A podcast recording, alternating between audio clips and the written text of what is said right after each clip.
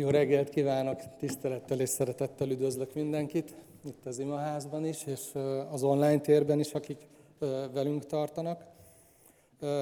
Hallottuk, hogy az a sorozat, amiben a gyülekezet most benne van a tanításokon keresztül, ez a növekedés, a fejlődés kérdése.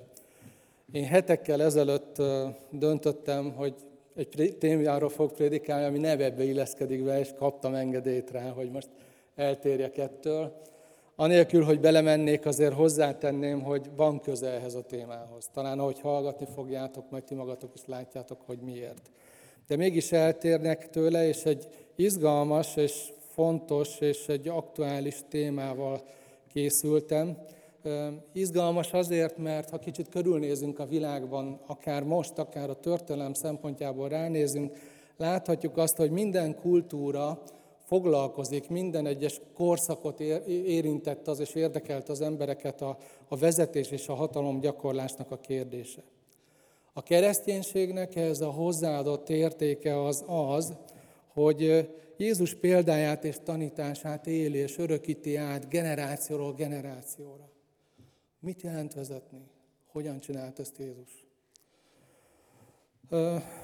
Amikor azt látjuk a történelemben, nem csak az egyházéban, hanem a világéban is, hogy amikor vezetőknek a szívét rabul ejtette, Jézusnak az a víziója a vezetésről, ahogy ő ezt elmondta, és ahogy gyakorolta, ahogy elénkelte, akkor mélyreható változások kezdődtek a világban. Nem csak az egyházban, sokszor a társadalomban is. Ezeket a változásokat hívjuk mi olyan pozitív időszakoknak, amit ébredésnek hívunk keresztényként, vagy olyan korszakoknak, amikor egy ország, egy nemzet megújul, és valami, valami megtisztító katarzison megy át, egy olyan átrendeződésen, ami a jó életet hozza el hívőknek és nem hívőknek egyaránt. Ez egy olyan téma, aminek nagy a tétje. És van egy aktualitása is, hogyha egy kicsit arra gondolunk, hogy milyen kívásokban vagyunk most éppen benne, akkor láthatjuk egyrészt a gyülekezet szempontjából, hogy most volt egy vezetőség választás, egy négy éves ciklussal indul egy új csapat, és élére állt, vállalt ezt a felelősséget, hogy ezt a gyülekezetet vezeti. Nem sokára lesz egy gyülekezetvezető választás, tehát van egy ilyen saját aktualitása a gyülekezetünkben ennek a témának. De ha kitekintünk az ablakon, és kinézünk a világon, akkor azt látjuk, hogy a, a világban, Európában, és benne a mi kis hazánknak a, a sorsában is valami nincs rendben. Egy komoly krízissel küzd a világ, úgy tűnik, hogy nagy sebességgel halandunk a szakadék széle felé. Ami milyen messze vagyunk, azt nem tudjuk. De hogy, hogy valami nagyon nincs rendben. És hát az a helyzet, hogy ez a krízis, ez visszavezethető a vezetőknek a felelősségére. De nem csak nekik van felelősségük ebben, hanem nekünk is, hiszen tőlünk kapják a felhatalmazást, bizonyos értelemben, majd erre kitérek az ige után, mikor felolvastuk. De az egyház is felelős azért, ami ma a világban zajlik. Könnyű azt mondani nekünk, hogy ott kint, ott történnek ezek. Ittben más a helyzet.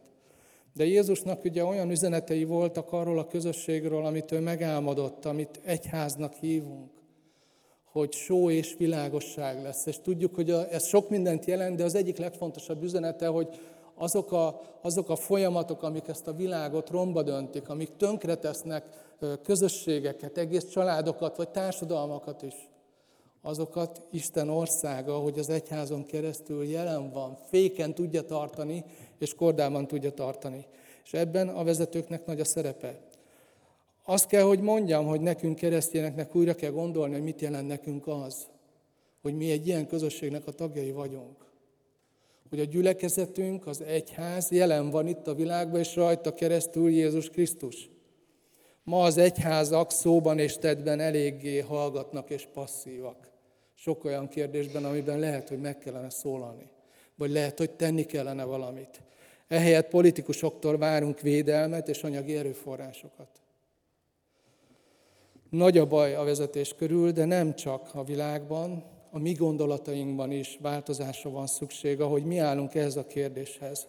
Ilyenkor, amikor ilyen helyzet van, amikor látjuk az egész nagy kontextusban, hogy drámai folyamatok zajlanak, komolyan kell vennünk az életet, komolyan kell vennünk, hogy mit gondolunk, mit teszünk, és mitől maradunk távol akkor újra kell a forrásokhoz mennünk, és megnézni azt, hogy, hogy oké, okay, de mit is jelent kereszténynek lenni? És kereszténynek lenni azt nem azt jelenti, hogy bizonyos világképpel azonosulunk. Benne van ez is, de nem ez a lényege. Nem azt jelenti, hogy bizonyos szabályokat követünk. Benne van ez is, de nem ez a lényege. Egyáltalán nem azt jelenti, hogy bizonyos politikai pártok mellett, akik kereszténységnek állítják be a tevékenységüket, amellett elköteleződünk. Kereszténynek lenni nem ezeknek a követését jelenti. Kereszténynek lenni azt jelenti, hogy Krisztust követjük. És amikor a vezetés kérdésről van szó, jó föltenni azt a kérdést, hogy ő mit tanított erről, és hogyan élte azt a mintát elénk, amit, amit tőlünk vár, amibe bele akar hívni bennünket. Az evangéliumokban több olyan eset föl van jegyezve, pontosan három, amikor rangvita zajlik a tanítványok között. Hogy ki a nagyobb, ki az első hely, ki illet meg a nagyobb tisztelet. És hát ezeknek a több ezer éves konfliktusoknak köszönhetjük azt, hogy a vezetés lényegének egy olyan megközelítése lehet a birtokunkba, ami az Úr Jézustól származik. Amit az egyház már régóta a szolgáló vezetésnek hív. Jézus, az a történet, amit most felolvasok, már a passió, a kereszthalál árnyékában drámai erővel beszél arról, hogy szerintem mit jelent vezetni. És hogy mire hívja ezen a téren a tanítványait. Fontos dolog, hogy mi ezzel tisztában legyünk, és egyrészt, amikor a vezetőkre gondolunk, ezért imádkozzunk velük kapcsolatban, de a másik oldalon várjuk is el tőlük. Vagy ha vezetők vagyunk, akkor legyünk tisztában vele, hogy egy különleges elhívással tisztelt meg bennünket Isten, és a, a vezetésen keresztül Isten országának az erőterébe kerülhet az, ahol mi vezetőként szolgálunk. Legyen az az egyházi, vagy a világi kontextus. Szóval a Máté evangéliumában olvashatunk a második ilyen esetről, a 20. fejezetben. Kérlek benneteket, hogy ezt keressétek ki a, a Bibliátokban. Én örülnék neki akár telefonon, akár papír alapon, mert követni tudjátok, amit majd szeretnék kiemelni és tanítani, hogy valóban úgy van-e, le tudjátok ellenőrizni. Tehát a Máté 20, a 20-tól a 28. versig fogjuk olvasni, és kérlek benneteket, hogy Isten iránti tiszteletből álljunk föl, és így olvassuk együtt el ezt a részt a Bibliából. Tehát Máté Evangélium a 20. fejezet, 20-tól 28. vers. Akkor oda ment hozzá Jézushoz, az Ebedeus fiainak anyja a fiaival együtt, leborult előtte, és kérni akart tőle valamit. Jézus megkérdezte tőle, mit akarsz? Ő így felelt. Mondd, hogy az én két fiam közül az egyik jobb kezed, a másik bal kezed felől üljön a te országodban. Jézus így válaszolt. Nem tudjátok, mit kértek. Ki tudjátok-e inni azt a poharat, amelyet én fogok kiinni? Ők így feleltek. Ki tudjuk. Erre ő ezt mondta nekik. Az én poharamat kiészáltok ugyan, de hogy kiüljön a jobb és a bal kezem felől, azt nem az én dolgom megadni, azok fogják megkapni, akiknek az én atyám elkészítette. Amikor ezt meghallotta, a többi tíz megharagudtak a két testvérre. De Jézus magához hívta őket, és ezt mondta. Tudjátok, hogy a népek fejedelmei uralkodnak rajtuk, és a nagyok hatalmaskodnak rajtuk de közöttetek ne így legyen, hanem aki nagyjá akar lenni közöttetek, az legyen a szolgátok, és aki közöttetek első akar lenni, az legyen a rabszolgátok. Mint ahogy az ember fia azért jött, hogy neki szolgáljanak, hanem hogy ő szolgáljon, és életét adja váltságul sokakért. Imádkozzunk. Úr Jézus, köszönjük ezt a történetet neked, ajándékos számunkra. Fegyelmez is bennünket, meghív bennünket. Szükségünk van arra, hogy most a Te lelkeddel nyisd ki a szívünket, és, és taníts bennünket, szólj hozzánk, formálj minket. Akár vezetők vagyunk, akár követők, ismerjük fel, hogy mennyi olyan helyzet van, amikor ebben is követhetnénk Téged. Köszönjük azt, hogy szeretsz bennünket, és most itt vagyunk, tégy úgy, ahogy Te jónak látod. Amen. Foglaljatok helyet. Két címet is adtam az hirdetésnek. Az első azzal szeretnélek bevonni bennetek egy kicsit az a kérdés, hogy a vezetés kinek a dolga. Másképp fogalmazva, mi közön van nekem ez a témához? Talán vagytok itt néhányan, akik úgy gondoljátok, hogy meghallottátok a témát, meg a címet, hogy ja, a mai téma a vezetés, hát én nem vagyok vezető. Se a gyülekezetben, se máshol, akkor ez most rám nem vonatkozik, tehát végre egy kicsit relaxálhatok. Jó jön azért a hétvégén, nem? Egy nehéz szét után, ha Tamás prédikál, én meg pihenek, most ilyen relax üzemmódra váltok, standby-ba kapcsolom magam. Én arra hívlak benneteket, hogy ne tegyétek ezt, hanem tartsatok velem. Két okból is úgy gondolom, hogy fontos átgondolni nekünk ezt a kérdést, hogy mi közünk hozzá. Az egyik az a vezetéstudomány úgy hívja, hogy az informális vezetésnek a témaköre. A legtöbb ember nem gondol rá, de valójában sok olyan szituáció, kontextus van az életében, amiben ő vezetőként funkcionál. Például, ha valaki édesapa vagy édesanyja az adott családban, olyan dolgok vannak rábízva, olyan dolgokért kell vállalni a felelősséget, ami igazából vezető helyzetbe teszi, csak ebben a kontextusban. Ha valaki egy munkahelyen nem, nem kinevezett vezető, de a kollégái figyelnek rá, adnak a szavára, amikor valamit nem látnak át, így ránéznek, hogy na ő mit gondol, ő mit fog mondani, és ha te egy ilyen ember vagy, akkor lehet, hogy nem ragasztottak, a, vagy nyakasztottak a nyakadba egy táblát, amire azon írva, hogy vezető, de valójában hatással vagy másokra, és ilyen értelemben vezetsz. Ugyanígy lehetünk a baráti körünkben jelen, a kollégáink között, az osztálytársaink között, hogy számít a véleményünk, befolyással vagyunk másokra, ebben az értelemben vezetők vagyunk, ezt hívjuk informális vezetésnek. Egészen biztos viszont, hogy mindannyian vezetettek is vagyunk, és tudnunk kell azt, hogy Isten igéje szerint nem csak a vezetés jár felelősséggel, hanem a követés is. Egyáltalán nem mindegy, hogy kiket követünk, meddig követünk, meddig megyünk el utánuk. Mi az, amiben részt veszünk? Mi az, amire azt mondjuk, hogy na ebben már nem, ebben már nem veszek részt.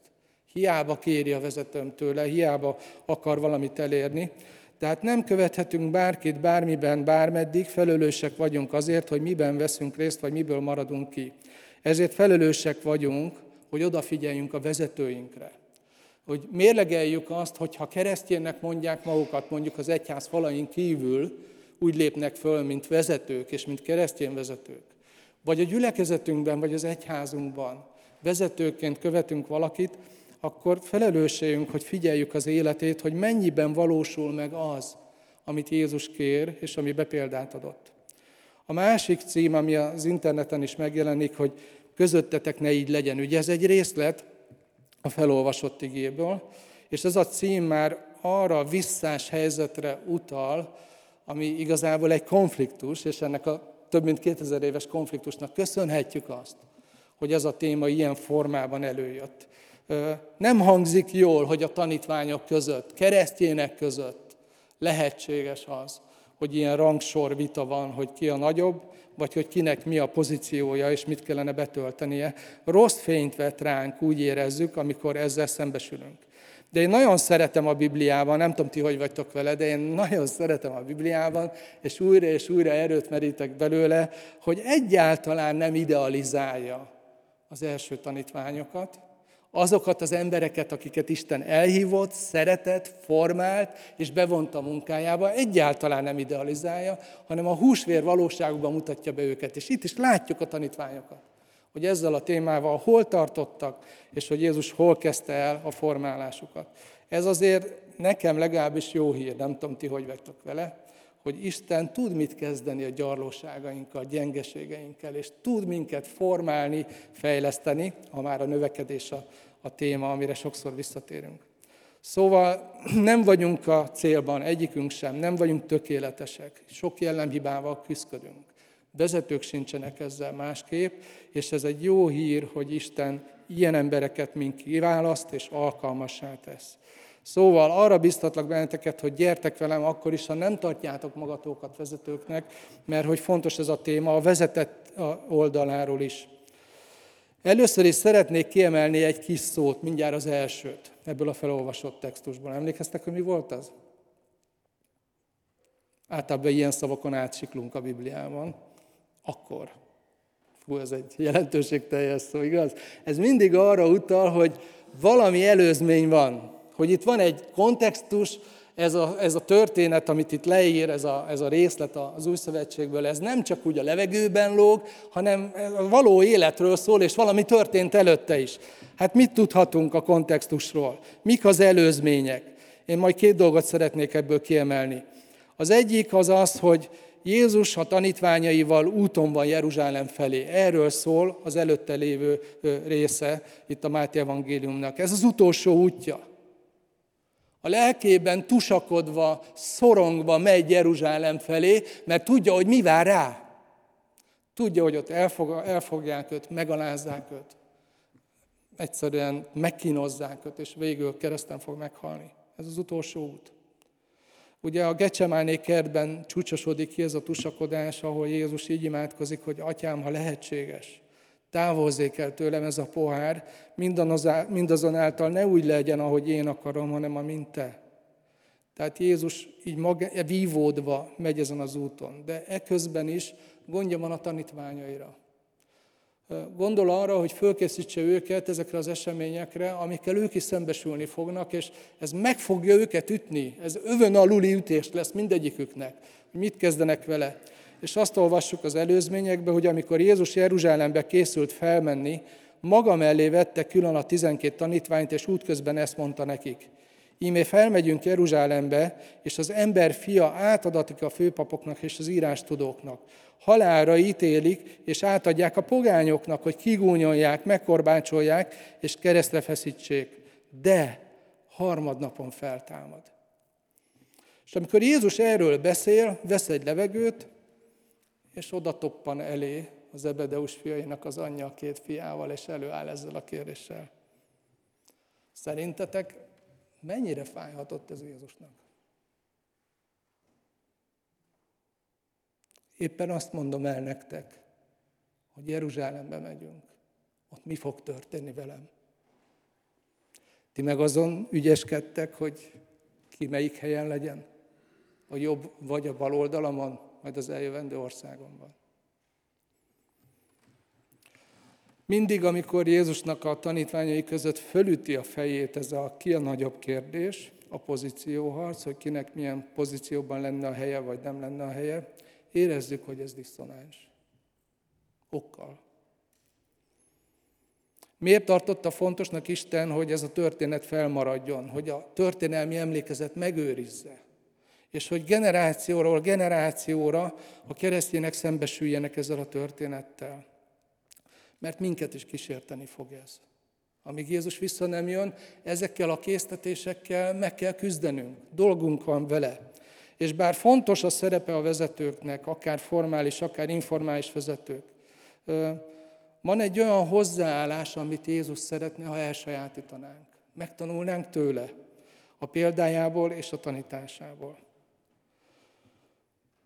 A másik kérdés, ami a kontextusban el van rejtve, hogy mi válthatta ki azt, hogy Jakab és János elkezdett ezen töprengeni? Ezen a kérdésen, hogy figyelj, én úgy képzelem, hogy Jakab így megállította Jánost, hogy mentek az úton, hogy te figyelj János, maradjunk le egy kicsit, akarok veled beszélni.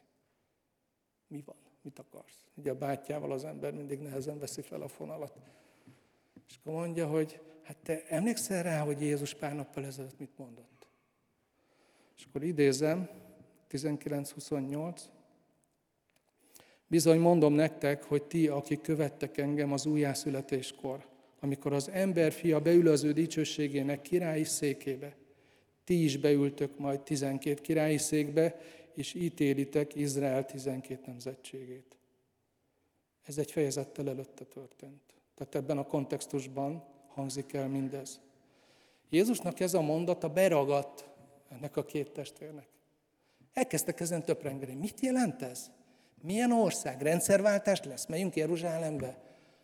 Újraosztják majd a, a, a miniszteri székeket? Hát akkor gondoljuk már át, hogy hol lesz a mi helyünk. És addig-addig forgatták ezt magukba, még, még, még egy ilyen családi vállalkozás kerekedett belőle. Hogy mi ketten tudnánk ezt a legjobban ellátni. De jó, hogy itt van a muter a hátunk mögött, várjuk meg és beszéljük meg vele. És ugye majd látni fogjátok, vissza akarok térni, ez, hogy miért van ennek jelentőség, hogy az édesanyjukat is bevonták, de elkezdtek erről beszélgetni, és hát az anyukájuk is kezdte úgy beleélni magát ebbe a szituba. Nem azt mondta nekik, hogy na figyeljetek srácok, álljatok le ezzel. Nem. Ő is kezdte így fölismerni a fiaiban a jövő nagy vezetőit. És így együtt mentek Jézushoz. Ma úgy mondanánk egyesen, hogy hát látásuk lett, víziójuk lett a saját szerepükről. Ez már majdnem egy elhívás. Ugye van egy olyan keresztjén közhely, amit nagyon hamar megtanulnak az új hívők is. Úgy hangzik, hogy állj rá hittel a Biblia ígéreteire, és hogyha nagyon hiszel benne, akkor meg fog történni. Ugye, és indokként szoktuk mondani, hogy mert Isten ma is ugyanolyan hatalmas, ő megígérte, meg is tudja tenni. És ez, ez igen, ez így van, ez igaz. De Jézus felvetti azt a kérdést ebben a beszélgetésben, hogy srácok, oké, okay, de nem gondoltátok egy kicsit túl? Mert én nem most arra ígértem, és főleg nem így ígértem, és nem erről szólt. Nem tettétek fel azt a kérdést, hogy mit akar Isten, csak azt, hogy ti mit szeretnétek. Tehát mielőtt, és ez a kontextusnak az üzenete, hogy mielőtt ezt nagyon magunkévá tenni, hogy elég csak ráállni bizonyos dolgokra, amit olvasunk a Bibliában, és ez meg fog történni, érdemes föltenni azt a kérdést, hogy kinek ígérte Isten, miért ígérte Isten, milyen feltételek mellett ígérte Isten, mi volt vele az eredeti szándéka Istennek, biztos, hogy rám is vonatkozik-e, a feltételek is kellenek-e nekem, ami ott van egy-egy ígéret mellett, mert többnyire ott van. Szóval ez csak a kontextus. Érdemes már ezzel tovább menni, de ha, ha a felolvasott szakaszra nézünk, akkor Jézus a vezetéssel kapcsolatban öt dologról beszélt, és ezen szeretnék végigmenni veletek. Van, amiben csak nagyon gyorsan megyünk át, és van néhány dolog, amiben szeretnék kicsit mélyebben belemenni. Beszél a vezetés forrásáról, a vezetés áráról, a vezetésnek a patológiájáról, amikor beteges, beszél a lényegéről, a céljáról, a valódi értelméről, és beszél a mintájáról, a vezetés mintájáról. Na nézzük meg ezeket egy kicsit. Mi a vezetés forrása Jézus szerint? 23. vers. Hogy kiüljön a jobb és bal kezem felől, azt nem az én dolgom megadni, azok fogják megkapni, akiknek az én atyám elkészítette. A vezetés forrása az atya akarata, ezt mondja Jézus. Ő az, aki eldönti, hogy kiből legyen vezető. A társadalomban, a világban, amiben élünk, ahol szocializálódunk, ahol ezeket a dolgokat megfigyeljük, és egy kicsit a magunkévá is tesszük, ott ez nem egészen így zajlik. Ugye, hogy mi lehet a vezetés forrása, például a népszerűség, hogy kit ismernek többen. Ezért éri meg még egy rossz cikk is egy, vezet, egy politikusnak, hogy legyen legalább egy rossz cikk, hogy a neve forogjon a köztudatban. Vagy kinek szavaznak nagyobb bizalmat. Ki az, aki, a, aki azt tudja üzenni esetleg még a, az emberek félelmeit is meglovagolva vagy manipulálva, hogy ő tud biztonságot adni. Aztán lehet a vezetésnek a forrása a tudás és a tehetség. Előállnak olyan helyzetek, amikor keresünk azt, hogy kik képesek ezt megoldani. Kik azok, akik felkészültek rá, akik, akik képesek elboldogulni egy-egy helyzettel, rátermettek. Tehát lehet ez a vezetés forrása. De lehet a vezetés forrása a származás. Ugye most figyeltük meg, hogy a, az angol királyi családban hogy van az átadás átvétel ez ügybe. Tehát vannak olyan szituációk, ahol az számít, hogy kikinek a kicsodája. Az angol királyi családban csak egy onnan származó következő családtag veheti át azt a szerepet, amit, amiből valaki kénytelen távozni. Aztán lehet a vezetésnek a forrása az erő, vagy az attól való félelem. Ugye a, a falkában az erősebb az, aki vezet, aki az alfahím. A, akinek az akarata, hogyha csorbul, akkor félni kell, hogy mit fog tenni. Ez egy társadalmat is irányíthat. Számtalan ilyen társadalmi felállás van. Itthon is működik. Nem akarok ebbe belemenni. Amikor a megfélemlítésen keresztül vezetnek. Folytathatnám a sort. Tehát nagyon sok minden nem múlhat az, hogy kiből lesz vezető. Jézus azt mondja, hogy Isten országában a vezetés forrása az Atya akarata, akinek az én atyám elkészítette. A kiválasztás Isten joga, és ez az elv az egész Szentíráson végig húzódik, mint egy vörös fonal. Csak két példát akarok mondani, egy ószövetségit, ott van a, a Dávidnak a királyá választása, az 1 Sámuel 16, érdemes elolvasni. Ott ugye Isten elküldi Sámuel profétát, és azt mondja neki, hogy lecserélem Sault. A következő király ott van Isainak a fiai között. Menj, és kent fel. És Isai fogja, oda viszi az összes fiát, majdnem az összeset, és Sámuel bele tudta volna látni mindegyikbe ezt a szerepet. Azt mondja, hogy hát ez is egy délceglegény, az is, hát végül is bármelyik, de Isten rendre azt mondta neki, hogy nem ezek azok, akiket az Úr választott. És akkor azt kérdezi ugye Isaitól, hogy te figyelj ide, kell, hogy legyen még egy fiad. Nincs? És akkor azt mondja, de hát van még egy ilyen kis sihader ott kint az állatokra vigyázz, hívd be. És akkor belép Dávid, aki semmilyen szempontból nem alkalmas, emberi szempontból nem alkalmas arra, hogy Izrael királya legyen. Egy fiatal tinédzserről beszélünk, akkor ezt olvasok a Szentírásban, hogy akkor ezt mondta az Úr Sámuelnek, rajta kent fel, mert ő az. 16-12. A háttérben a királytörvény van. Izrael, mikor vándorol és megkapja a Tórát Istentől, ott van egy részlet, amit királytörvénynek hívunk, tehát amikor Izrael még törzsközösségben élt, és nem volt királya még, nem ezben a rendszerben éltek, már akkor Isten előre ezt mondta Mózesen keresztül. Csak azt emelt föl királyá magad fölé, akit Isten ad az Úr kiválaszt. Tehát a kiválasztás joga Istené, de itt azt mondja a Mózes, hogy emelt föl. Ez azt jelenti, hogy a felfedezés és az elismerés kötelessége viszont a közösségé. Isten és a közösség együtt működve jelöli ki a vezetőket. Egy új szövetségi példa az Abcsel 20-28, ahol Pál találkozik az efézusi vénekkel, és búcsúzik tőlük, mert úgy gondolja, hogy soha többet nem látja már őket, mert meg fog halni, mártír halált fog halni. És azt mondja nekik, hogy viseljetek gondot tehát magatokra és az egész nyájra, amelynek őrizői vétett titeket a Szentlélek. Pálnak köze volt ahhoz, hogy kiből lett vezető egy-egy gyülekezetbe. De azt mondja, hogy az alapelv, ami minden mögött ott van, az az, hogy azt keressük, azt figyeljük, hogy Isten kitett őrizővé a gyülekezetben, kitett vezetővé. Tehát Isten országában a vezetés forrása az Isten választása, de a közösségnek a, meghívása, a felhatalmazása az, hogy fölemelje ezeket a vezetőket és pozícióba állja. Ezen a ponton van a történetnek egy, ennek a történetnek, amit felolvastunk, egy, egy, olyan, egy, egy olyan rétege, ami első olvasásra nem tűnik föl nekünk. Ha föltesszük azt a kérdést, hogy ki volt Jakabnak és Jánosnak az édesanyja, akkor az egy érdekes gondolatsort indít el. Mert hogy az újszövetségi adataink szerint tudjuk, hogy ő Salomé volt, Jézus édesanyjának, Máriának a testvére.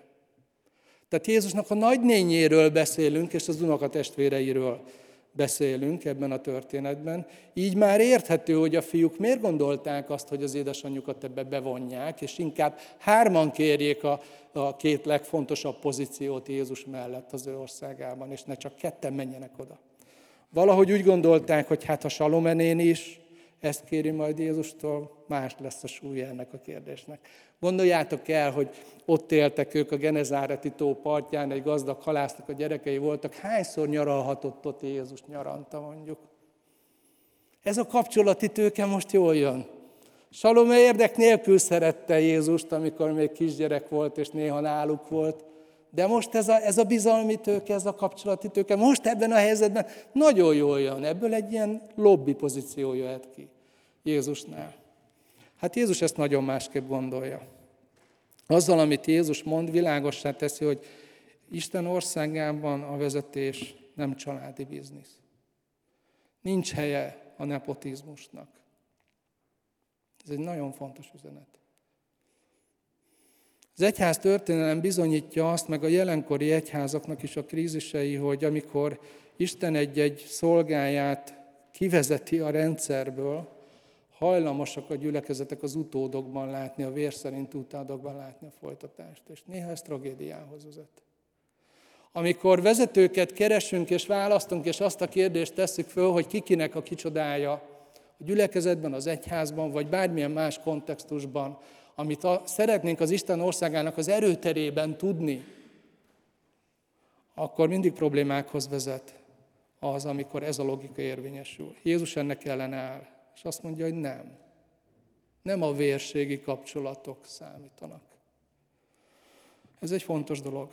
Ellenben mond valamit és kérdez valamit a fiúktól, és ezzel áttér a vezetés árára.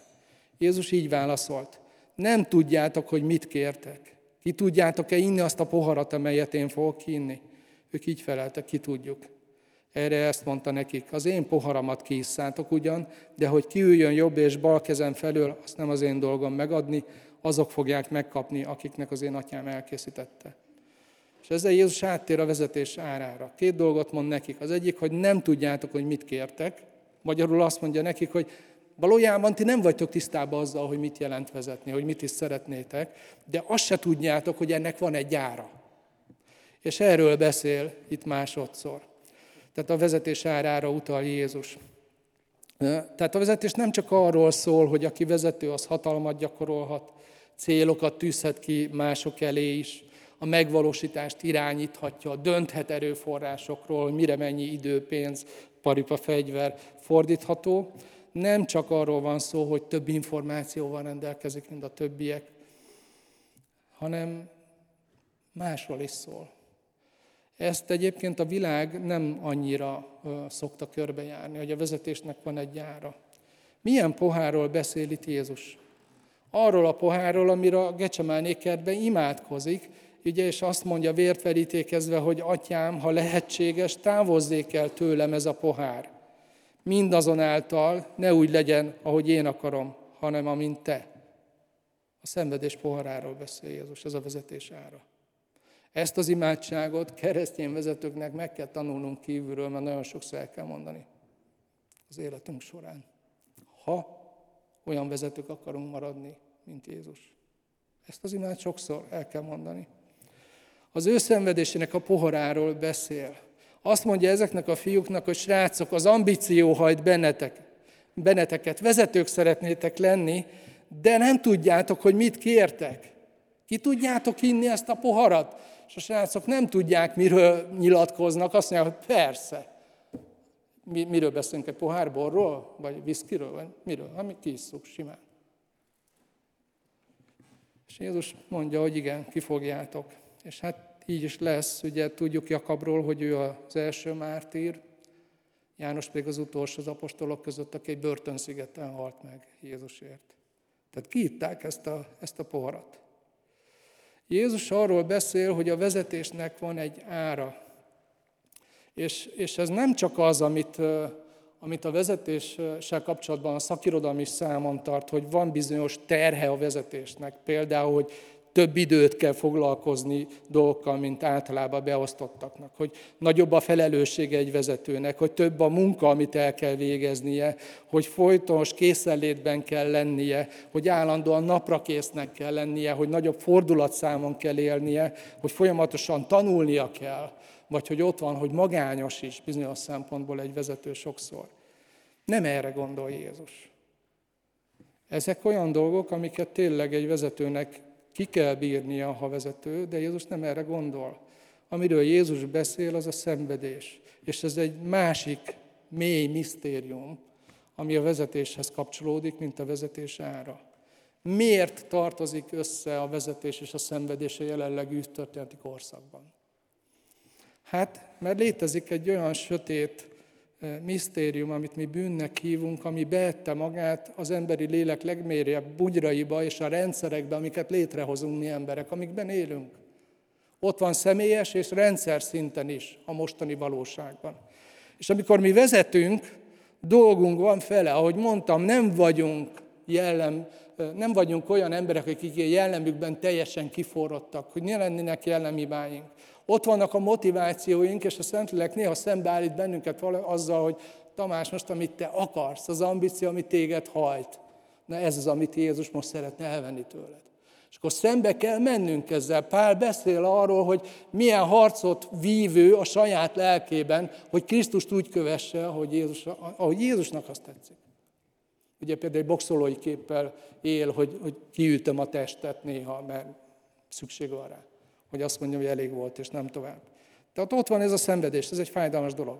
De ott az a rendszer, amiben vezetni kell. Számtalan olyan dolog zajlik a világban, amivel, ha egy olyan vezető, aki Krisztust akarja követni, meg kell küzdeni, szembe kell állni, nemet kell mondani. Lehet, hogy sokak kívánságára kell nemet mondani. Egyáltalán nem népszerű. Vezetőket elsodorhat a népharag. Egy csomó mindennel kell megküzdeni, ami fájdalmas, ha tényleg Krisztust követve akarunk vezetni.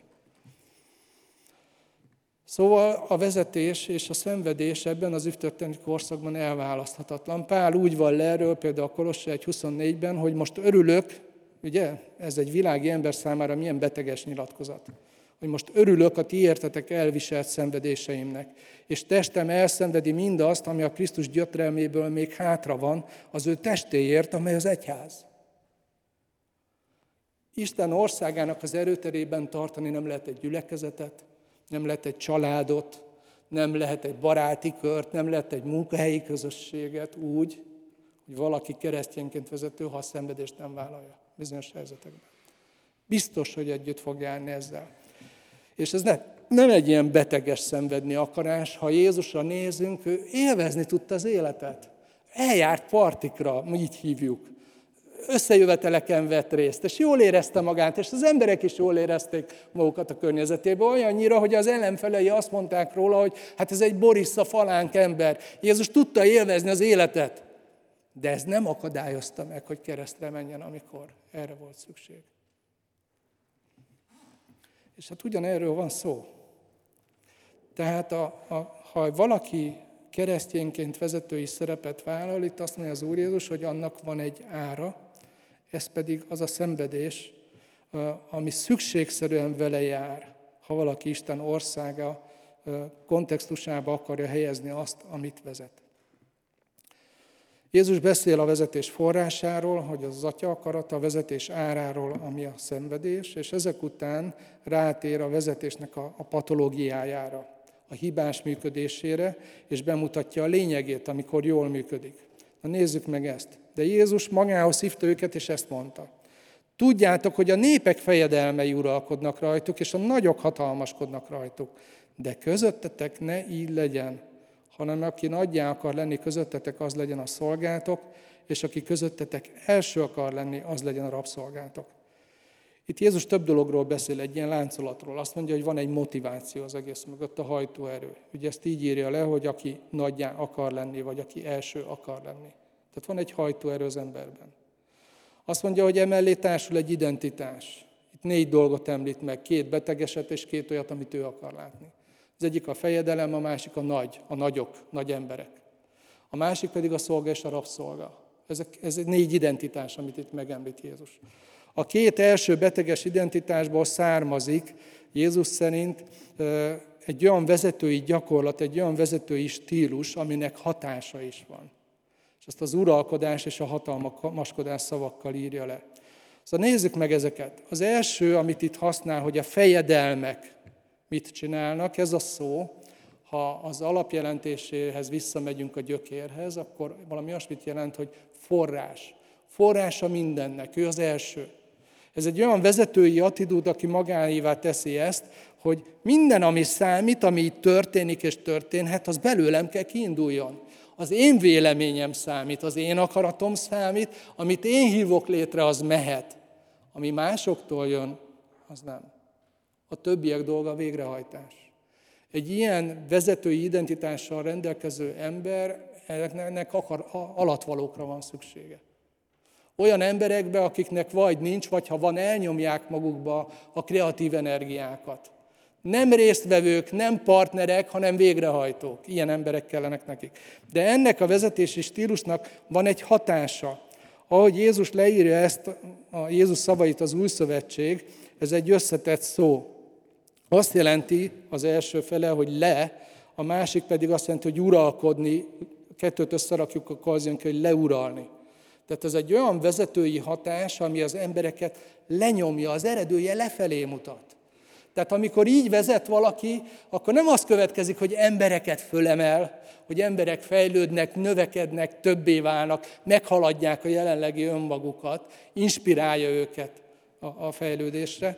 Pont az ellenkezője. Lenyomja őket, leállítja a pozitív folyamatokat, a lehető legrosszabbat hozza ki vezetettekből. A másik, amit Jézus mond a beteges vezetési identitásról és a, a, a stílusról és a hatásáról, hogy a nagyok hatalmaskodnak rajtuk. Az eredeti szövegben egy olyan szó van, amit jól ismerünk, ebből származik a megalománia. Az egyik vezetési diszfunkció, amit a szakirodalom is vizsgál. Azt mondják erre, hogy, és valószínűleg van is benne valami, hogy a gyerekkorban rögzül valami rosszul egy ilyen emberben. Sok oka lehet. De egy kisgyerek, amikor egy felnőttre néz rá, akkor nagynak látja. És amit hozzá kapcsol, az a szabadsága, hogy ő mindent tud, bármit megtehet. Egy kisgyerek szeretne nagy lenni, hogy ő, ő is birtokolja ezeket. És amikor valakinél ez rosszul fixálódik, akkor őnála ez, ez marad, hogy én mindenkinél nagyobb szeretnék lenni. És hát ez vezet a hatalmaskodáshoz, ami itt az eredeti szövegben megint egy összetett szó, megint az első tagja azt jelenti, hogy le, a másik pedig azt jelenti, hogy valakinek szabadsága, képessége, lehetősége van megtenni valamit. Ez a hatalmaskodásnak a szakifejezés az új szövetségben. Amikor valaki megtehet dolgokat, de ezzel lefelé húzza azt a közösséget, vagy azt a rendszert, ahol ő gyakorolja ezt a hatalmat. Tehát szintén arról van szó, hogy nem felemel, hanem lenyom. De ez a célja a vezetésnek. Jézus azt mondja, hogy közöttetek ne így legyen, hanem aki nagyjá akar lenni, az legyen a szolgálatok. Aki első akar lenni, az legyen a rabszolgátok. Tehát Jézus szembeállítja ezekkel a szolgáló vezetést. És két kifejezést használ, a szolga és a rabszolga szavakat. És hát ezek, ezek nehezek, tehát egy átlag ember fejével ezt végig gondolni, hogy hát valaki vagy vezető, vagy szolga, nem? Tehát most döntsük már el, hogy melyikről beszélünk.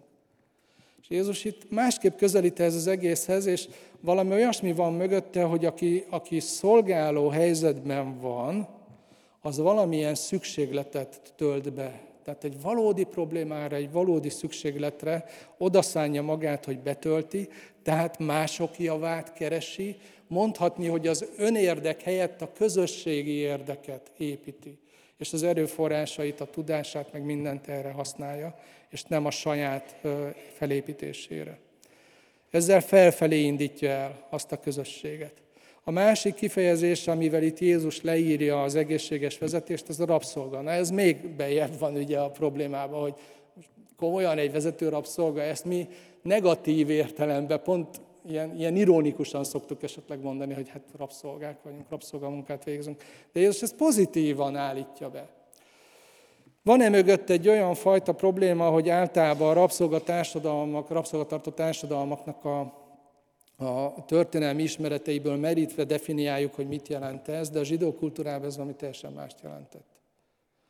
Ugye az ókorban rabszolga az lett, amikor egy népet legyőztek, erővel akarata ellenére elhurcoltak valakit, és arra kényszerítették, hogy olyan munkát végezzen, amit ő nem akart, de muszáj volt. Nem tudott más tenni. A Tórában viszont a rabszolga törvényben azt olvassuk, hogy amikor valaki eladósodott és kénytelen volt eladni magát rabszolgának, hat év múlva el kellett engedni. Izraelben nem lehetett senki tartósan rabszolgája más valakinek. Viszont előállhatott az a helyzet, hogy aki ebben a szituációba belekerült, amikor a hat év lejárt, hiába akarta elengedni az ura úgy, hogy adott neki egy nagy útravalót, mert erre is kötelezte a törvény, hogy, hogy lásd előtt gazdagon, hogy tudjon újra kezdeni, mondhatta azt az illető, hogy én nem akarok elmenni. Inkább maradnék.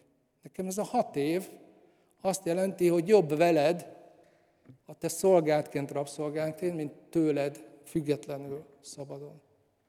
És úgy rendelkezett a törvény, hogy akkor álljon oda az ajtó félfához, és egy árral szúrják át a fülét, és akkor örökre annak a rabszolgatartónak a rabszolgája maradt. Ilyet elképzelni nem lehet, nem normális ember ilyet nem csinál. Ugye? De Izraelben ez a törvény volt a rabszolgatörvény, és voltak olyanok, akik inkább ebbe a helyzetbe álltak bele. Emögött a bizalom és a szeretet volt ott, nem a kényszer.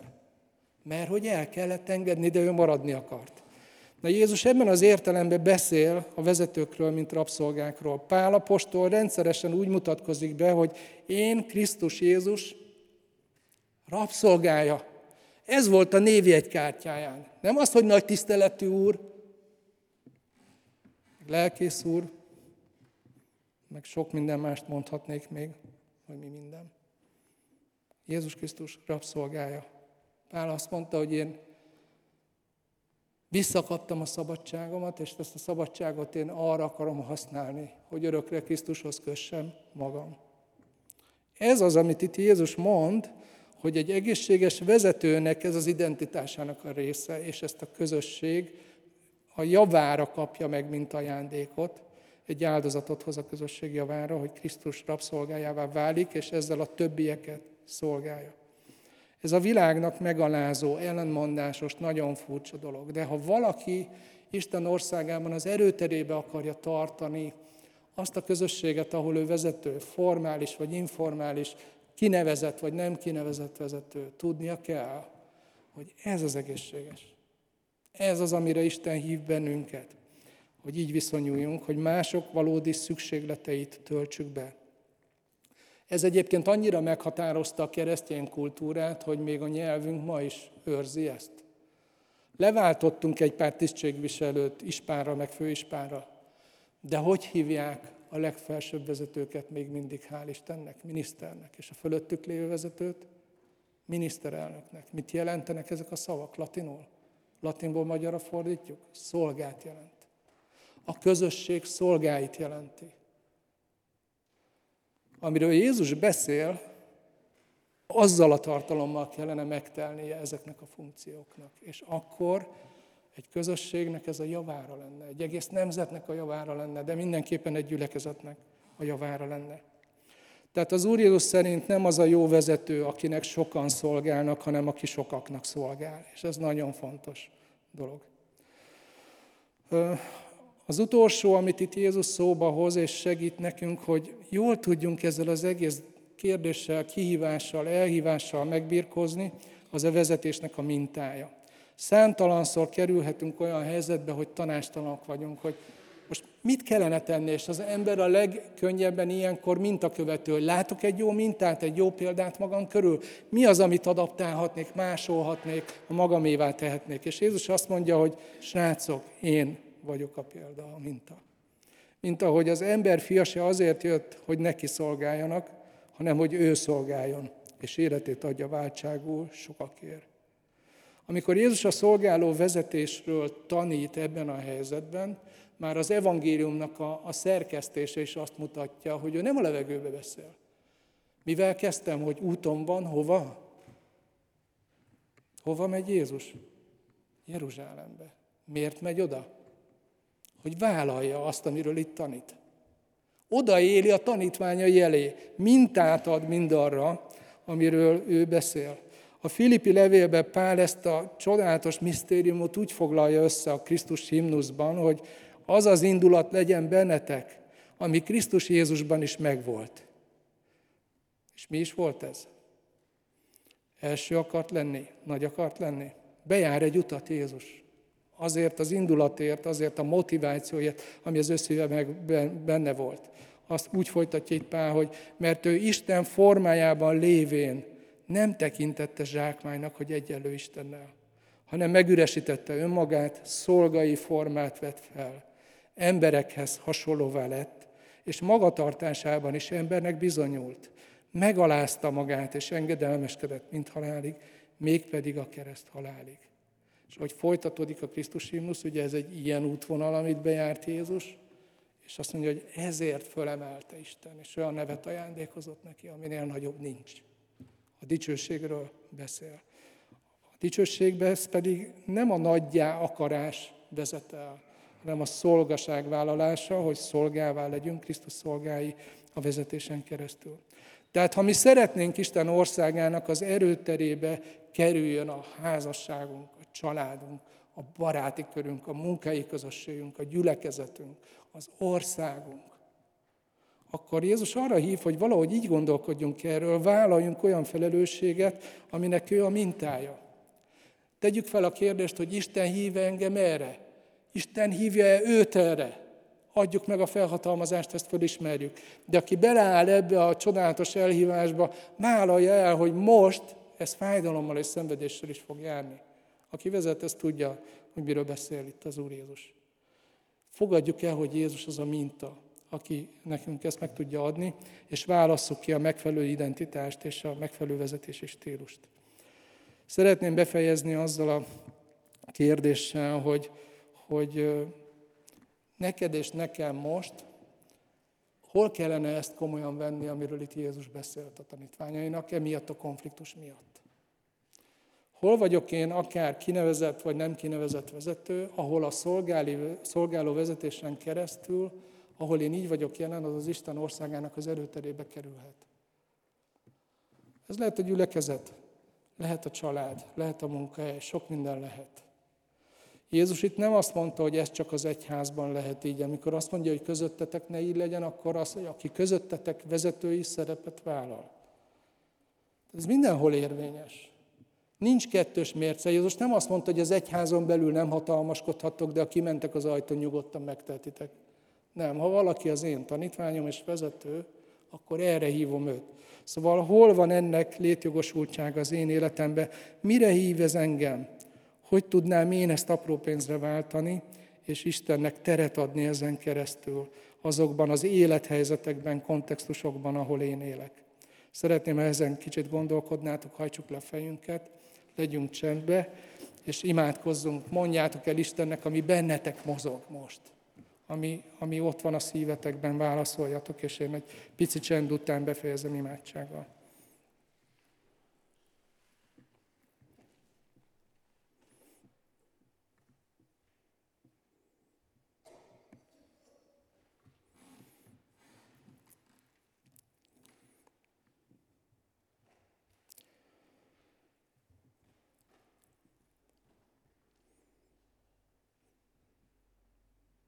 Úr Jézus, köszönjük neked azt, hogy gondod volt rá, hogy ez a történet fennmaradjon, és olvassuk ezt. Köszönjük azt, hogy láthatjuk ebben a helyzetben, hogy te tökéletesen elboldogulsz nem tökéletes emberekkel. Olyanokkal, mint mi vagyunk, olyanokkal, mint aminek a tanítványok voltak. Köszönjük, hogy te nem adod fel, és hogy te kötelezted el magad amellett, hogy formáld a szívünket. És most kérlek téged, Úr Jézus, hogy ebben a témában is segíts, hogy neked adjuk az első helyet. Hogy legyen úgy, ahogy te szeretnéd. Köszönöm, Uram, ennek a gyülekezetnek a vezetőit, köszönöm az egyházunknak a vezetőit, köszönöm az országunknak a vezetőit, és azért imádkozom, hogy, hogy inspirálj minket ezzel, ad, hogy megragadjon, megfogja a szívünket ez a példa, ez a minta, ez a vízió, ami tőled van és hogy a mi közösségeink, ahol ott vagyunk, legyen az a családunk, vagy bármilyen más közeg, azon keresztül, ahogy mi jelen vagyunk, a Te országod érvényre jusson. És kérlek Téged, hogy segíts, hogy ne, ne elégedjünk meg kevesebbel. Ezt várjuk el magunktól is, és a vezetőktől is, és imádkozzunk azért, hogy ebben tudjunk fejlődni, és előrébb jutni. És ezen keresztül Te juthass szóhoz. Amen.